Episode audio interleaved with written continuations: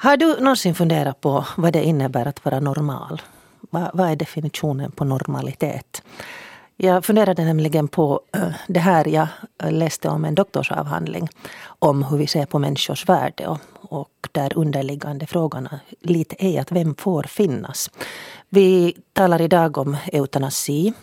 Om riskerna där att någon börjar besluta vilka som får leva sen när man är gammal och besvärlig. Och vi har en ganska avancerad fosterdiagnostik där vi eh, söker bevis på att vi är hela och fulla och Eh, värda ett liv.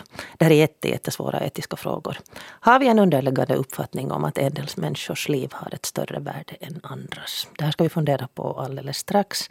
Med i diskussionen är Stina Engblom Colliander och Cornelius Colliander som har jobbat och levt med, ska vi säga annorlunda om vi använder det ordet, människor i nästan hela sitt liv. Och också Caroline Alvik Harju som har skrivit den här doktorsavhandlingen. Normalitet funderar jag på här. Då jag försökte läsa in mig lite på det här ämnet så eh, såg jag att eh, det har funnits en utveckling i beträffande normalitet. Så att i något skede så var det en naturvetenskaplig definition som grundar sig mycket på statistik och den gauska kurvan. Alltså att man är normal när man är ungefär som de flesta av oss är. Eh, det finns de som är i ena änden av den gauska kurvan, de som är i andra och de som är i mitten är, är de här normala. Men sen läste jag till exempel den medicinska synen på normalitet.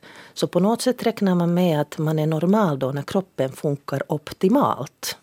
Där var det en psykiater som funderade på att det är rätt vanligt att man har astma, man har eh, diabetes, man har kanske eh, synnedsättning, man har kanske kronisk värk. Det uppfattas inte som onormalt på samma sätt som det om man har psykiska problem, om man har ångest, om man har depression. Så då är det väldigt svårt att veta var den här gränsen för normalitet går finns det någon som är normal överhuvudtaget? Har man den här optimala diskussionen om hur vi ska vara kroppsligt fungerande så är väl ganska få av oss som är normala. Caroline Alvik Harju och eh, Stina Engblom Koriander eh, Cornelius Colliander är mina gäster här idag. Om vi ska börja med att, att fundera på vad ni tycker om normalitet. Stina, vad, vad anser du att är normalt? No, jag skulle säga att, att det där det är nog väldigt svårt att säga att någon är normal.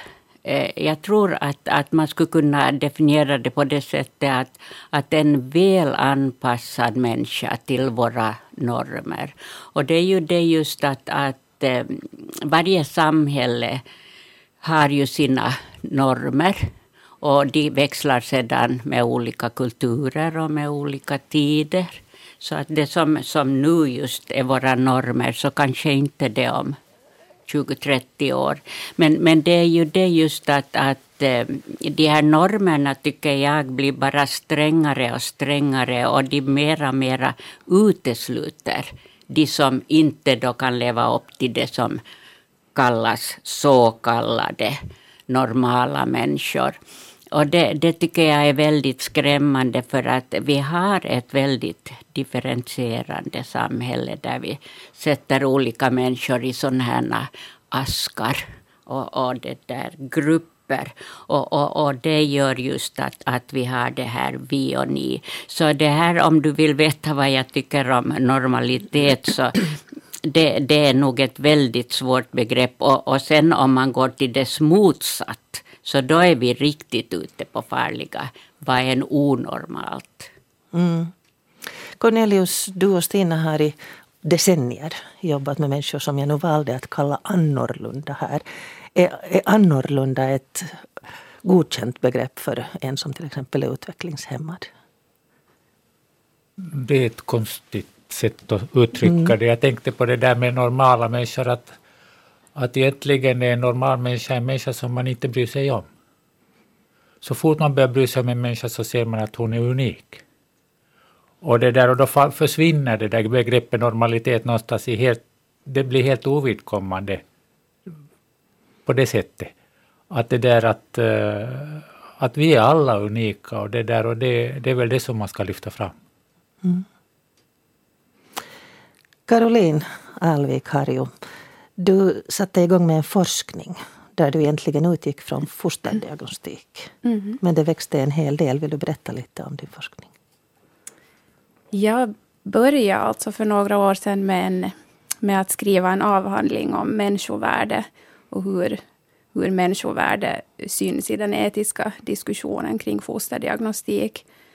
Um, och i den diskussionen så, så blir liksom funktionsnedsättningar och foster med avvikelser den där centrala punkten där idéer om människovärde snabbt kommer emot.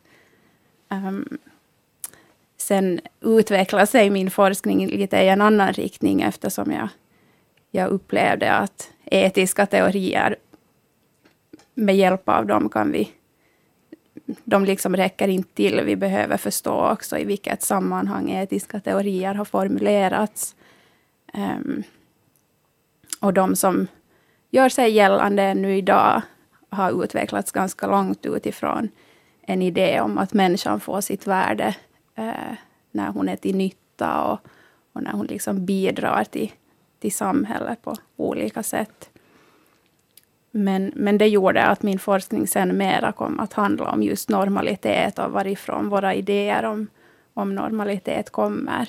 Och hur idén om det onormala alltid definieras i, i kontrast till det där som vi på något sätt tar för givet att är normalt. Hur ser du på det här med normalitet? Jag håller väldigt mycket med det som både Stina och Cornelius säger. Jag tycker det jag tror inte på att det finns normala människor. Sen tror jag att det finns idéer om, om det mänskliga som, som vi kan kalla för normalitet, som hjälper oss på något sätt orientera oss i världen och, och förstå oss själva eh, i samspel med andra människor. Problemet blir sen när man lägger en, en värdeladdning i de som inte passar in i, i det vi tycker oss eh, vara normalt mm. och det vi försöker sträva efter. Och det är då vi hamnar liksom inför etiska problem som jag tycker vi borde prata om. Mm. Det, du får gärna formulera det här stora etiska problemet genast så får vi låta det genomsyra diskussionen och kanske väcka tankar också hos dig som lyssnar på oss.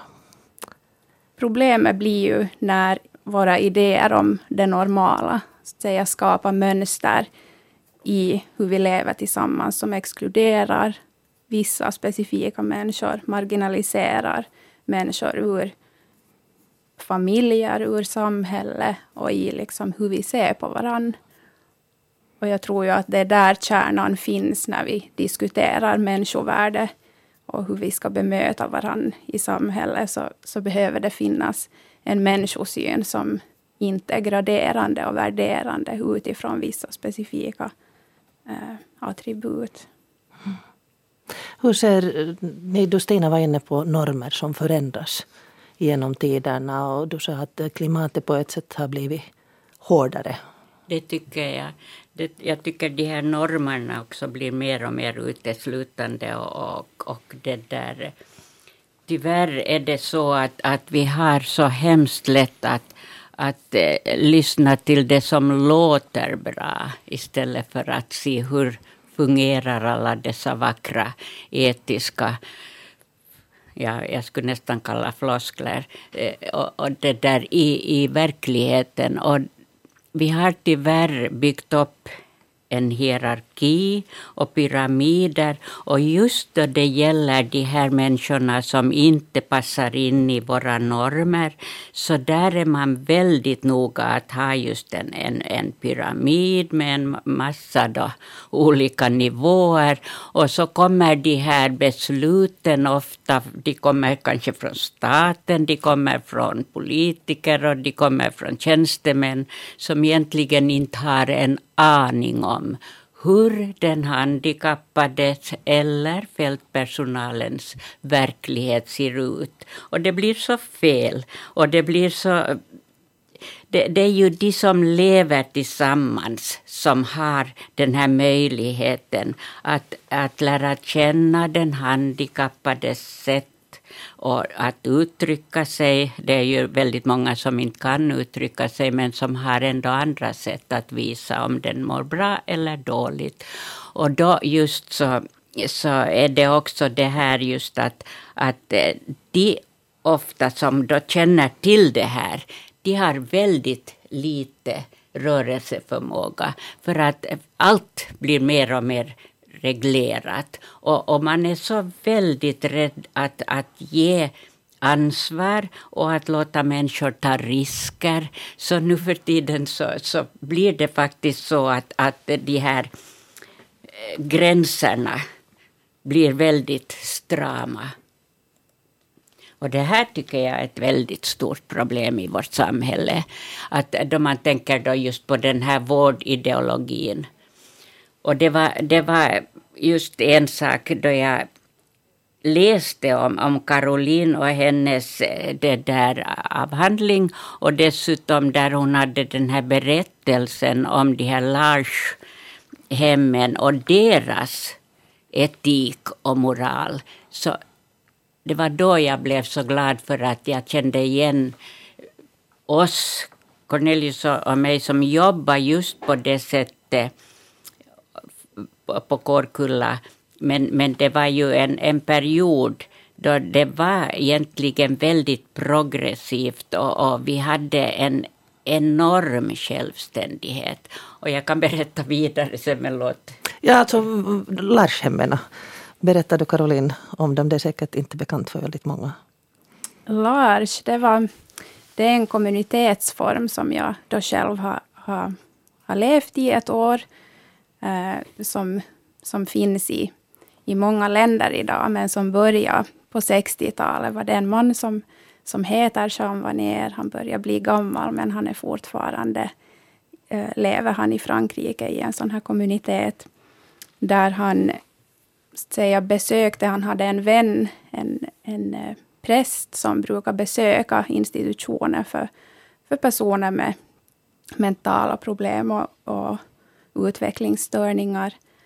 Och, och, han blev väldigt illa berörd av hur det såg ut, hur man hade packat in massa människor i, i utrymmen och hur de liksom under sådana, vilka förhållanden de levde under. Och när han kom och besökte dem så upplevde han väldigt starkt att att de bara ville ha relationer och de ville ha vänner och det hade de inte där.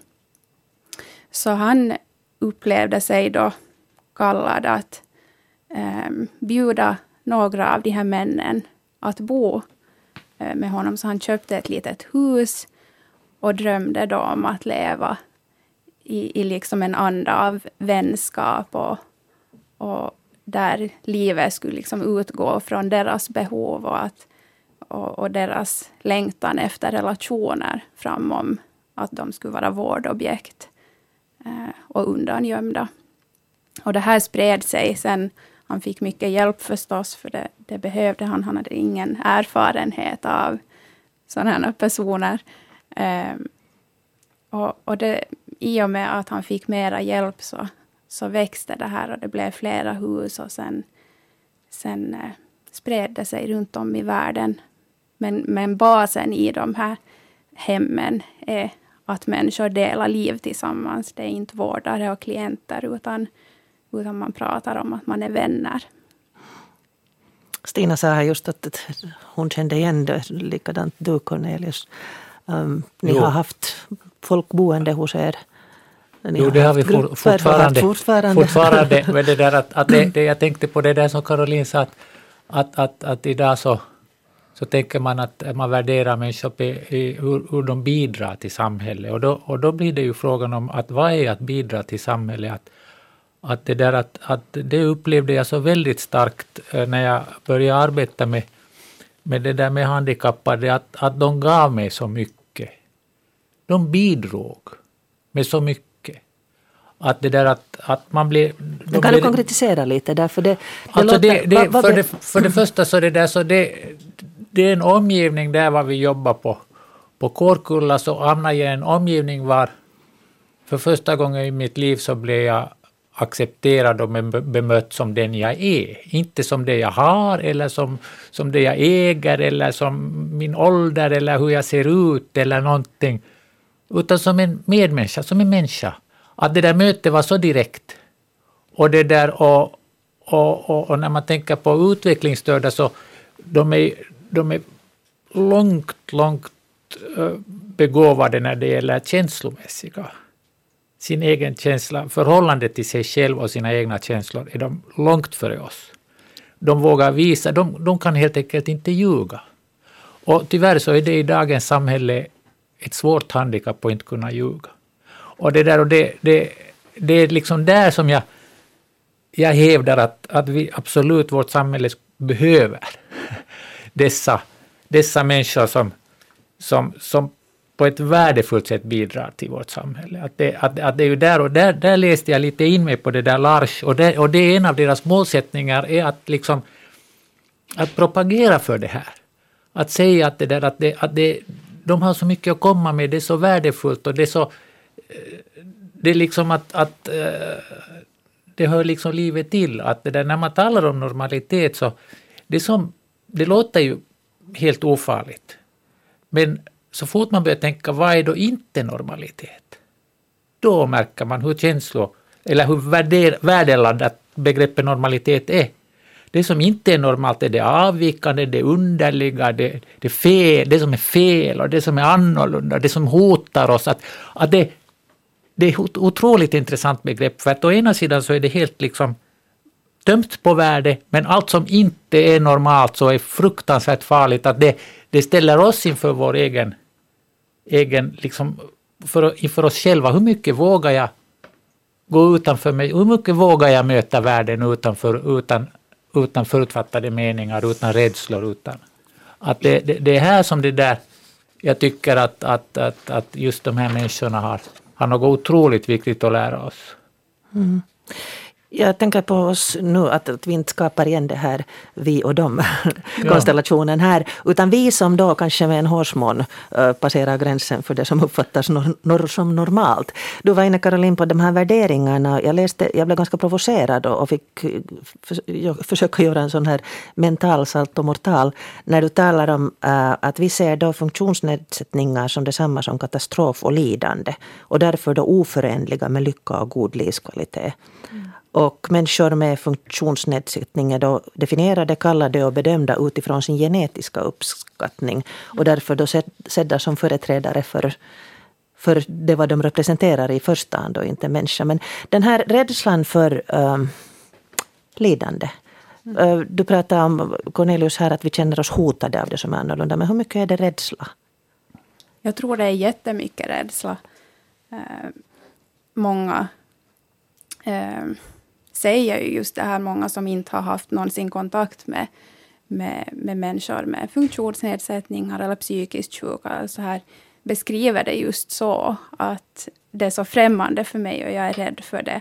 Och det väcker någonting i äh, människor som, som jag tror att handlar delvis om rädslan för att man vet att man själv kan bli psykiskt sjuk eller man Eh, kan råka ut för någonting som, som leder till att man blir funktionsnedsatt eller rädd för att möta helt enkelt sina egna brister som vi ju alla har, eller svagheter, eller liksom det här som vi, vi eh, så kallade normalstörda lyckas gömma ganska väl ofta.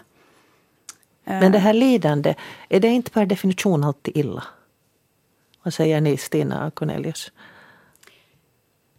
Det, det, är ju faktiskt där också en värderingsfråga. Jag måste säga att, att då vi jobbade på, på Korkulla så, så jag hade den där uppfattningen att egentligen var de gravt handikappade och de lindrigt handikappade kanske i mindre mån, men de gravt ganska lyckliga människor som inte behövde ta del av allt det här som, som vi lider av utan, utan om vi faktiskt gjorde allt för att göra deras liv så, så så bra som möjligt och med så, så stor livskvalitet så hade de det bra.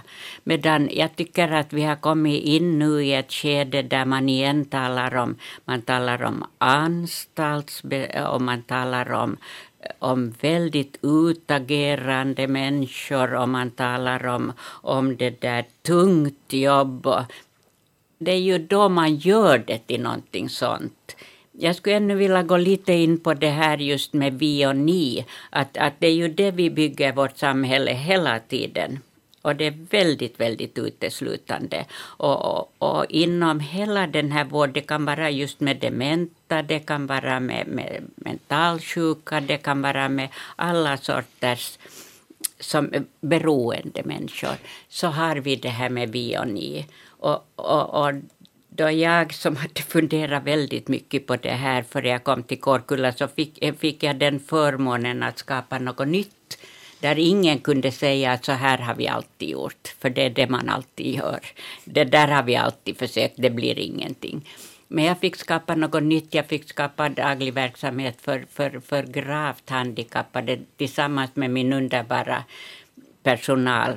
Och det, där, det blev ju på det sättet just att, att det fick inte finnas ens något personalutrymmen eller någonting. Man drack kaffe tillsammans, man arbetade tillsammans, man pysslade tillsammans, man sjöng tillsammans, man åt tillsammans och man hade absolut inga pauser. Och det gällde för varje gruppledare att göra det så trivsamt och så trevligt så att man kunde liksom leva i vardagen. Ja, du menar pauser från varandra? Just det, inga pauser från varandra. Och det gjorde ju att det blev ju heller ingen, ingen personal. Och vad ska man säga, omsättning, det var väldigt, det var väldigt långvariga det där förhållanden eller relationer. Och, och alla människor är ju någonstans sociala varelser som behöver den här.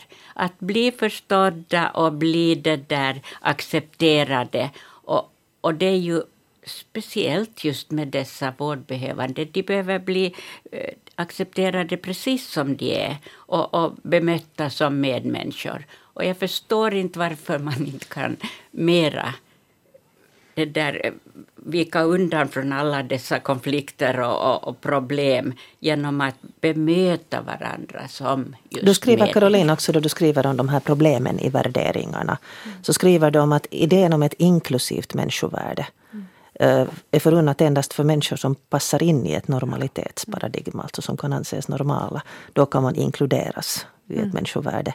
Medan människor med funktionsnedsättningar är mindre värda än så kallade normala. Tänker vi så här? Tänker vi på att en del liv är mindre värda än andra? Jag vet inte om vi tänker att det är så. Men jag tror att vi lever som om det skulle vara så. Jag tror att vi bemöter andra människor som om de skulle vara mindre värda. Och, och just om man tittar på hur, hur liksom människovärde formuleras och hur den historiskt sett har formulerats, så bygger den tanken väldigt långt på, på en människa som är självständig, som kan tänka och som liksom eh, är sin egen på något sätt, som har en fungerande kropp och, och, det finns en idealkropp som man föreställer sig i det där, vad det där mänskliga är, det som vi sen ger ett värde. Det har ju funnits, vi har pratat om att tiden har hårdnat. Men det fanns ju tider då man gömde sina barn till exempel. Om de inte gick under så att säga normalitetsbegreppet så kunde de sitta inspärrade mm. i källare eller vindsvåningar för att inte visas. Och också som samhälle mm. så har vi och gör vi fortfarande det att vi gömmer undan personer som, som inte passar in. Men är det så att då vi ser en människa till exempel i rullstol som är svårt spastisk så tycker vi att stackars den, varför måste den leva? Absolut. Det tror jag att väldigt många tänker. Och, och där blir det så tydligt just om man tar fosterdiagnostik eller hela relationen mellan föräldrar och barn och när vi tänker på vad vi önskar för våra barn. Så, så där blir det så tydligt att ingen önskar att ens barn ska ha en funktionsnedsättning just för att vi liksom, vi, um, man tenderar att tänka att det är oförenligt med ett gott liv och, och det är också fyllt med skam. Tidigare har det stämplats väldigt mycket familjer som har haft barn. Ja, det var som, Guds straff. Mm. Det var Guds straff. Och, det var, och, och, där kommer ju liksom igen in på det här med lidande. Det är självklart att, vi, att lidande är någonting vi inte vill ha i våra liv. Men när vi tillskriver ett visst sorts liv som givet att det bara är fyllt med lidande, medan ett fungerande, en fungerande kropp, en optimal genetik, ett sånt liv inte skulle innebära lidande. Det kanske ser annorlunda ut. Men jag tror inte att någon av oss kan undvika lidande om vi får leva. Mm. Liksom. Vi ska lyssna på ett litet inslag. I see Owen on the bed flipping through a Disney book. And I see, sort of over to my left, I see Yago, the puppet. Now, Yago is the evil sidekick to the villain Jafar from Aladdin.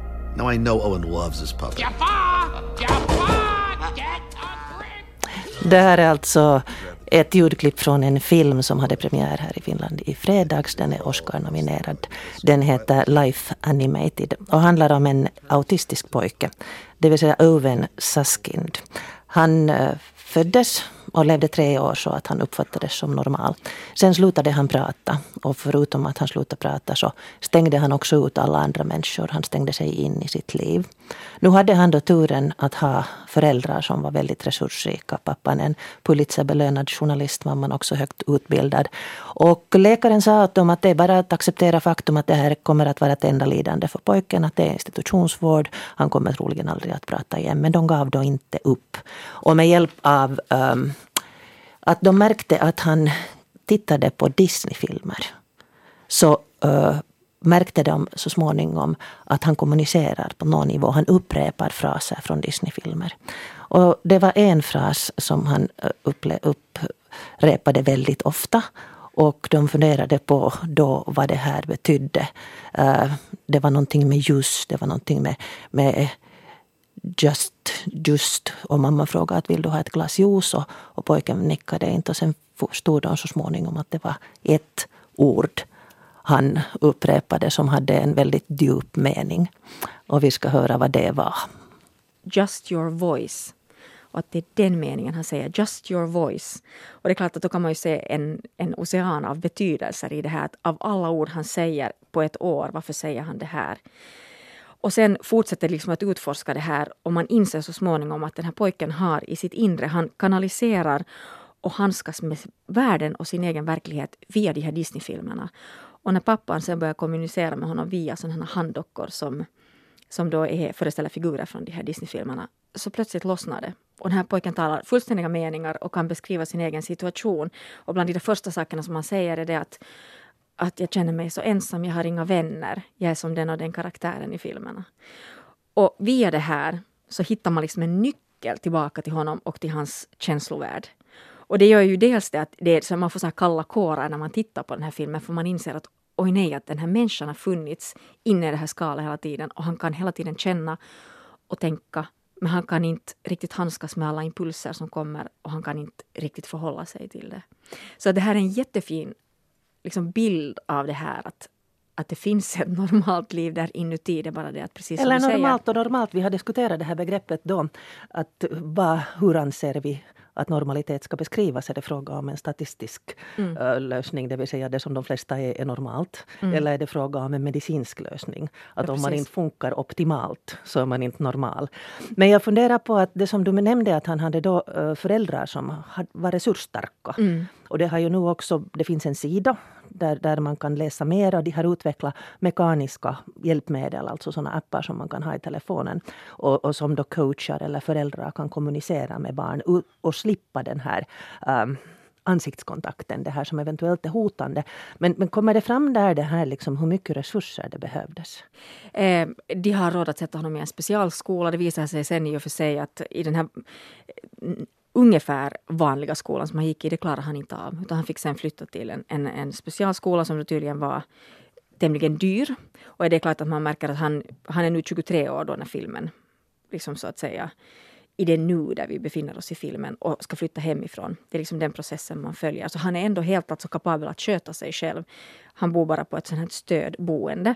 Men det här, jo, det är klart att man märker att det krävs ekonomiska resurser för att få så att säga den bästa tänkbara vården. Mm. Men jag, jag, jag, tänkte ännu på det här när man, när man tänker på autism och den bild som vi har av det. Så den här pojken han håller ett jättefint, eller mannen, 23-åringen, blir sen inkallad för att hålla en en föreläsning för då människor som är experter på autism i Frankrike. Och han håller då ett kort anförande som han själv har skrivit också där han, han nästan inleder med att säga att ja, att man uppfattar ofta autism som att den autistiske inte vill ha kontakt med andra människor. Det är fel.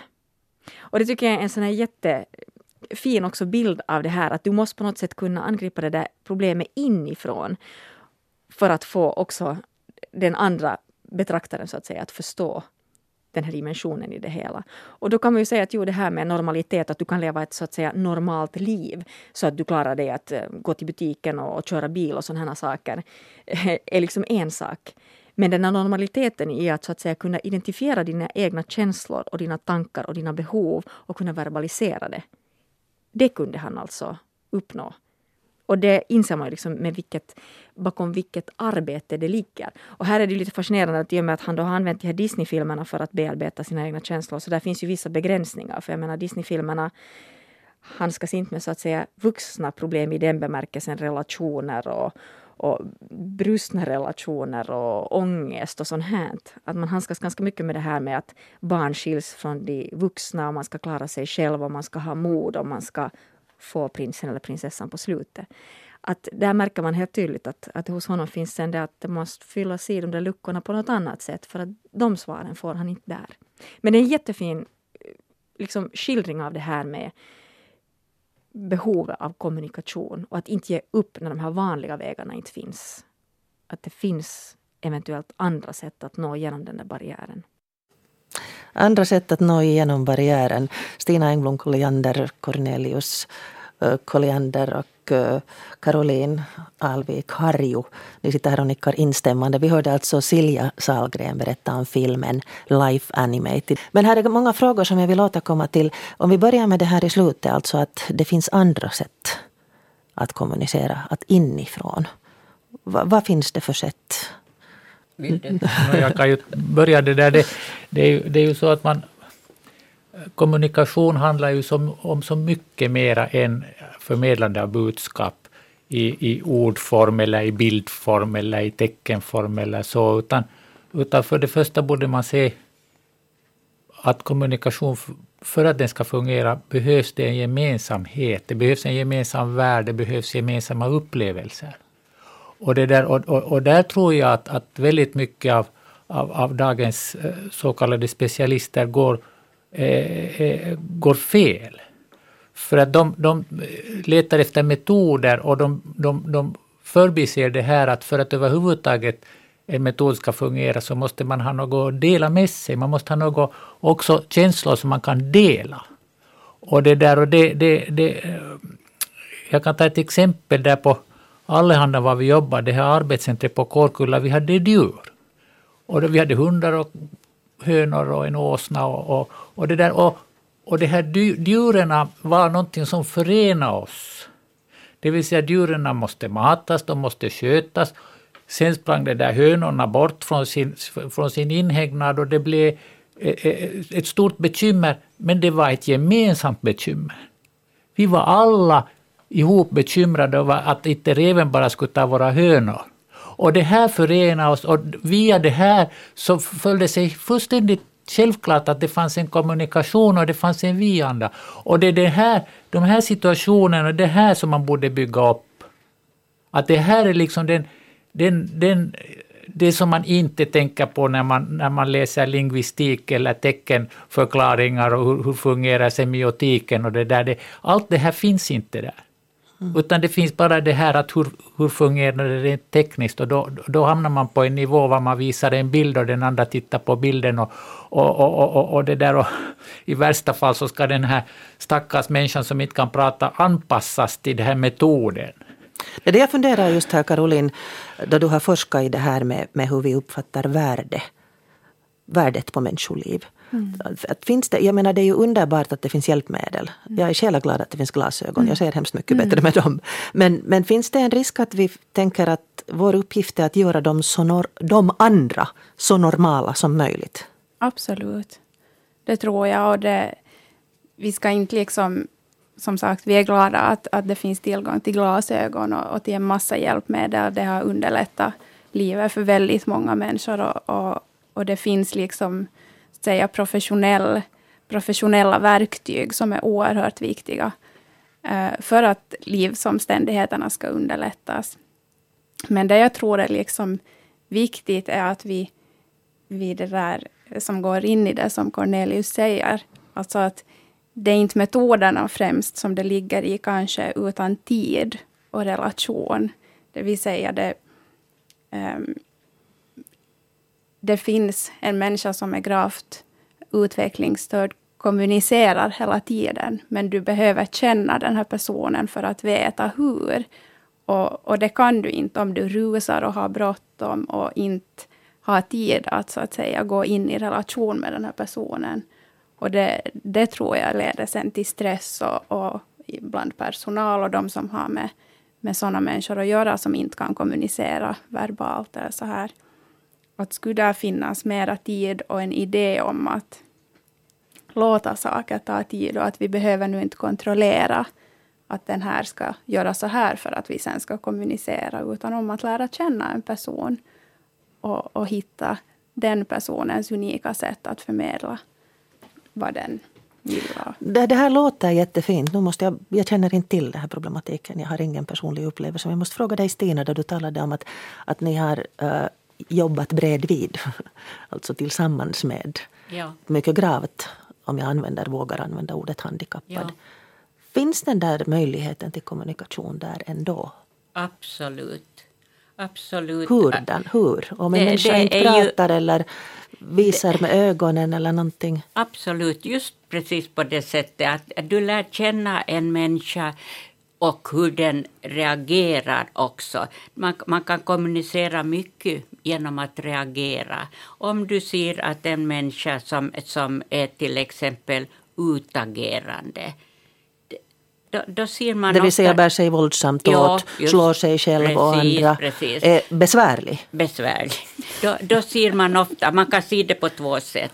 Man kan se det så att, att nu, nu, nu är den verkligen ett problem för oss som ska sköta här, att, att borde den få något lugnande kanske, eller någonting, eller sättas, isoleras på något sätt.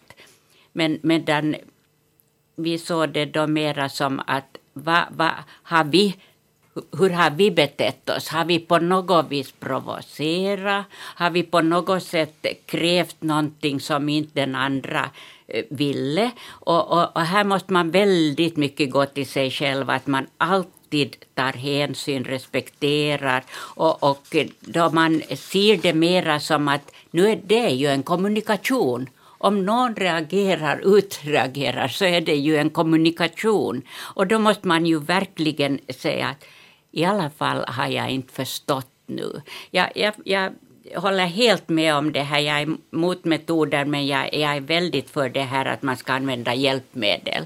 Och det är ju ofta utforskade till exempel just de med människor med, med autismen. Så där behövs struktur och där behövs, vi använder också de här bilderna och veckoschemorna och det här. Och det, var, det fungerar rätt så bra på, på det sättet men, men det där det som, som just då det gäller språket så, så är ju hemskt, hemskt viktigt att, att se att man förstår. Och jag kommer ihåg just då jag jobbade med, med de här människorna med autismen.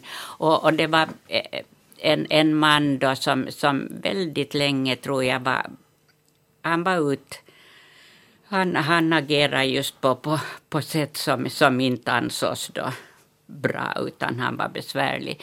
Och, det där, och så frågade jag det där honom att var det det här du menar? Var det det här du menar? Och sen mitt i allt då jag såg att nu hade jag hittat det han menar.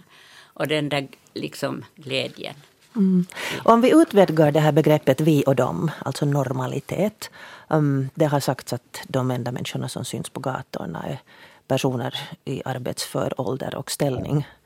Um, om vi tänker på dementa människor, vi tänker på uh, människor som inte har hittat ett jobb, vi tänker på barn. Uh, du skriver, Caroline, att um,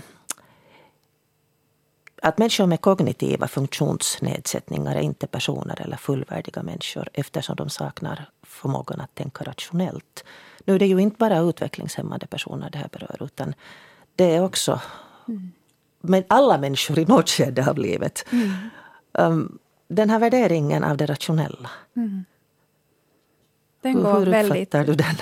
den går väldigt långt tillbaka men har ju alltså vuxit fram eh, speciellt tydligt i och med moderniteten och liksom hela um, efter 1700-talet, upplysningstiden, när vi har börjat värdera rationellt tänkande mer och mer och börjar definiera eh, den mänskliga, personen, som att det som utmärker människan och personen är förmågan att tänka och, och det där också kunna sätta ord på sina tankar och kunna eh, planera framåt och så vidare. Och det har liksom blivit en sån här eh, kärnidé i vår idé om vad en människa är i relation till vad ett, vad ett djur är eller, eller någon annan varelse. Och det blir speciellt tydligt om vi pratar om personer med grava kognitiva funktionsnedsättningar. Men, men stämmer ju som du säger in på vi har människor. en ganska utbredd uh, längtan efter diagnoser idag eftersom diagnoser mm. kan då ge möjlighet att få social mm. hjälp. Men jag tänker på vårt samhälle som kräver idag i arbetslivet en ganska, man ska kunna samarbeta socialt, man ska kunna vara i grupper, man ska klara av allt som har med datorer att göra. Man ska klara av att hålla anföranden. Um, nu romantiserar jag, men kanske då i ett tidigare samhälle en person som inte hade alla dessa funktioner kunde bära kunde sopa, sopa golven och, och det där, bära ut mat åt kossorna. Och, eh, hur stor risk, du har också skrivit nämligen att den här tanken på att uh, man eliminerar ett ganska hårt ord, människor med funktionsnedsättningar, leder till en social förbättring eftersom föräldrar och samhälle inte behöver ekonomiskt eller socialt ta hand om dem. Mm. mm det låter hemskt farligt, det låter väldigt likt någon slags sån här tanke på rasism eller, eller på den, de starka människornas hegemoni. Mm. Det är ju en, en idé som jag också skriver väldigt mycket om i min avhandling. En, en eugenisk logik som jag kallar det. Som rashygieni. Rashygieniska idéer eh, som har vuxit fram i olika tider av, av vår historia, men främst då på 1800-talet när det finns en Eh, en stark idé om att säga, samhällets sociala välfärd beror av individerna. Och, och, där man måste så att säga plocka bort de individer som inte bidrar. Och, och extrema exempel på det ser vi ju med liksom eh, Holocaust eller tvångssteriliseringarna som vi hade också i Finland och Sverige. Eh, på 1900-talet ända fram till 70-talet där man har försökt hindra vissa människor att reproducera för att, så att säga, folkhälsan ska kunna förbättras. Det här känns som någonting väldigt avlägset och väldigt främmande för oss så här på en ytlig nivå. Men jag läste faktiskt att åtminstone till en kort tid sedan, nu vet jag inte om det stämmer idag, men i Singapore så får man premiering om man är två superbegåvade människor som parar sig och alstrar barn. Så att, men hur mycket mm. finns det mm. omedvetet i oss? Det här, vad säger ni? jag, jag skulle säga att det finns mycket. Alltså det är skrämmande. Vår samhällsplanering går mot ett mer och mer exkluderande samhälle. Att det där, och, då tänker jag inte bara på sådana miljöer som här i Böle, som ju är rena skräcken för mig. Jag hittar ju själv inte fram här. Det, det, det är, så, det är så, så att säga rationellt planerat, alltså stadsplanering. Men jag tänker också på samhällsplanering i stort. Vi har, vi har börjat införa Eh, terminologi från industrialiseringen inom i vården. Och det, det är ett sådant tecken som, som, som skrämmer mig när man talar om produktivitet inom vården. Så då, då tar det slut hos mig. Att det, jag, jag klarar inte av att och, och, tänka i de banorna. Jag tycker att det, det, det är vidrigt helt enkelt. Och det, där, och, och, och det här är sådana här tendenser som kommer man känner, man, man ser dem här och där och det, och det är mycket oroväckande. Det finns ett begrepp som exkluderande arkitektur. Ja, precis, det vill säga ja. man, man bygger bänkar som har stöd i mitten så att inte uteliggare ska lägga sig på dem. Man sätter stålspikar i mm. avsatser så att man inte, skol, skolbarn inte ska kunna hänga där. Ja. Det där, jag tänker ännu på det här också. Bara, det är väldigt bra att ta exempel för att eh, det finns så mycket teorier som inte, inte där passar in i verkligheten. Och, och jag tänker ännu på det här just hur också de gravt handikappade är så otroligt eh, ändå sociala varelser som vi alla är. Och, och då man eh, mitt i allt så kom man till att, att nu skulle det där, för att vi skulle få leva så normalt som möjligt så skulle alla måste få en egen lägenhet eller ett eget rum. Och det är väldigt bra för många. Men för de mest gravt handikappade, där närheten, nästan, nästan det här att få att kunna få lite kroppskontakt, någon som kramar dem eller någon som finns i närheten är det viktigaste. Ja, också ljudmiljön. Också av, ljud, av att det ja. finns människor runt. Att leva så, bland människor. Ja, ja. precis. Ja. Mm. Och så mitt i allt så, så lät det så bra det här att alla skulle ha. Och, och, och det har vi sett just. Det som jag absolut skulle vilja om jag skulle få välja det där att, att påverka världen är att då det gäller människor som är beroende av andra så ska de vara högst i pyramiden. Sen ska fältpersonalen komma och sen ska allt det andra vara för att serva de här mm. två. Vi har varit inne tidigare, ni har alla tagit upp det här med relationer, uh, ja. kommunikation. Ja.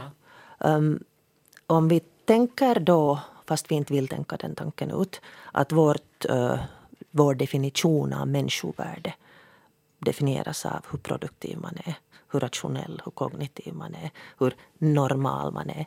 Um, du kommer, Caroline, fram med en annan definition på människovärde i din avhandling. No, den, den idé om, om människovärde som jag diskuterar grundar sig för det första på en, en helt annan människosyn, det vill säga en relationell människosyn, där det inte finns något enda jag, utan ett du, där vi tillsammans um, den jag är blir alltid till i relation till andra människor. Och, och, i den bemärkelsen finns det inte någon som är mera beroende än någon annan, för vi, liksom en annans beroende är alltid mitt. Um, men sen diskuterar jag också det som att, att människovärde måste vara så att säga ett värdeåtagande. Det är ingenting abstrakt som vi bara kan prata om och, och, och i luddiga termer, utan ett människovärde blir verkligt först när det syns i handlingar.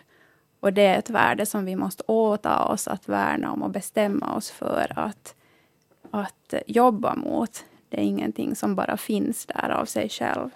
Du är teolog, du utgår ifrån att vi alla är skapade av Gud mm. och vi tillsammans bildar Kristi kropp. Eh, jag tänker att den nya religionen, det vill säga psykologin, i mångt och mycket har kommit fram till samma. Det vill säga vår sårbarhet i vårt beroende av andra människor. Vad tänker ni om det? Jag har ju um, dels när vi har pratat tidigare här också om hierarkier, så där tänker jag ju att, att en, en kristen idé om samhälle och människor bygger på en helt annan hierarki. Och det är också det som Lars handlar om, att svänga det upp och ner så att säga. Um, den sista ska bli den första. Ja. Men också om vi har jag tittat liksom på hur ser en idé om människan som skapad av Gud ut? Om vi tar utgångspunkten i det där som jag menar att det är helt ytterligheten av det, det mänskliga, det vill säga grava, gravt utvecklingsstörda personer. Och det finns ingen liksom motsättning där, utan det där kärnan i vad det betyder att vara en skapad människa eh, finns väldigt liksom tydligt i de här människorna. Och, och därför menar jag att de liksom bara mera tydligt eh, visar det. För de kan inte dölja människovärde. Ni pratar också Stina och Cornelius om det här att skapas i relationen. Jag tänkte eh, bara om vi går till det här rel, eh, vad ska vi säga, kristna så, så är det ju faktiskt att Gud skapar människan till sin avbild. Jag tycker det, det glömmer man väldigt lätt. Att avbilderna kan vara så annorlunda. Ja, de kan vara men alla har samma värde. Och det är nog just det här att, att vi pratar om människovärde men, men så fort det går till handling så, så Eller delar- pengar. så har vi en väldigt ja, en, en grundläggande hierarki. Och det är nog där som, som jag tror att vi måste jobba väldigt mycket. För det, det, det är ju hela vårt samhälle är så på något vis skrämt av alla de här att inte passa in. Och, och jag tänker just det här att, att då jag ser en, en, en då utvecklingsstörd med sitt spontana sociala ofta gå fram till en främmande människa och det där säga hej. Och den främmande människan blir skräckslagen. Hur, vad ska jag göra nu? Vem är handikappad i den situationen? Det tycker jag låter som ett väldigt bra sätt att avsluta den här diskussionen. Vi är tvungna att göra det för klockan går fram till nyheter. Men jag hoppas att du som har lyssnat på det här sätter dig ner eller tittar dig i spegeln eller låter åtminstone tanken dyka upp. Att vad har jag för funderingar på människors människovärde? Vad är det som avgör vilken människa har ett bra liv? Tack Caroline Alvik Harju. Tack. Stina Englund Colliander, Cornelius Colliander för den här lilla början till diskussionen.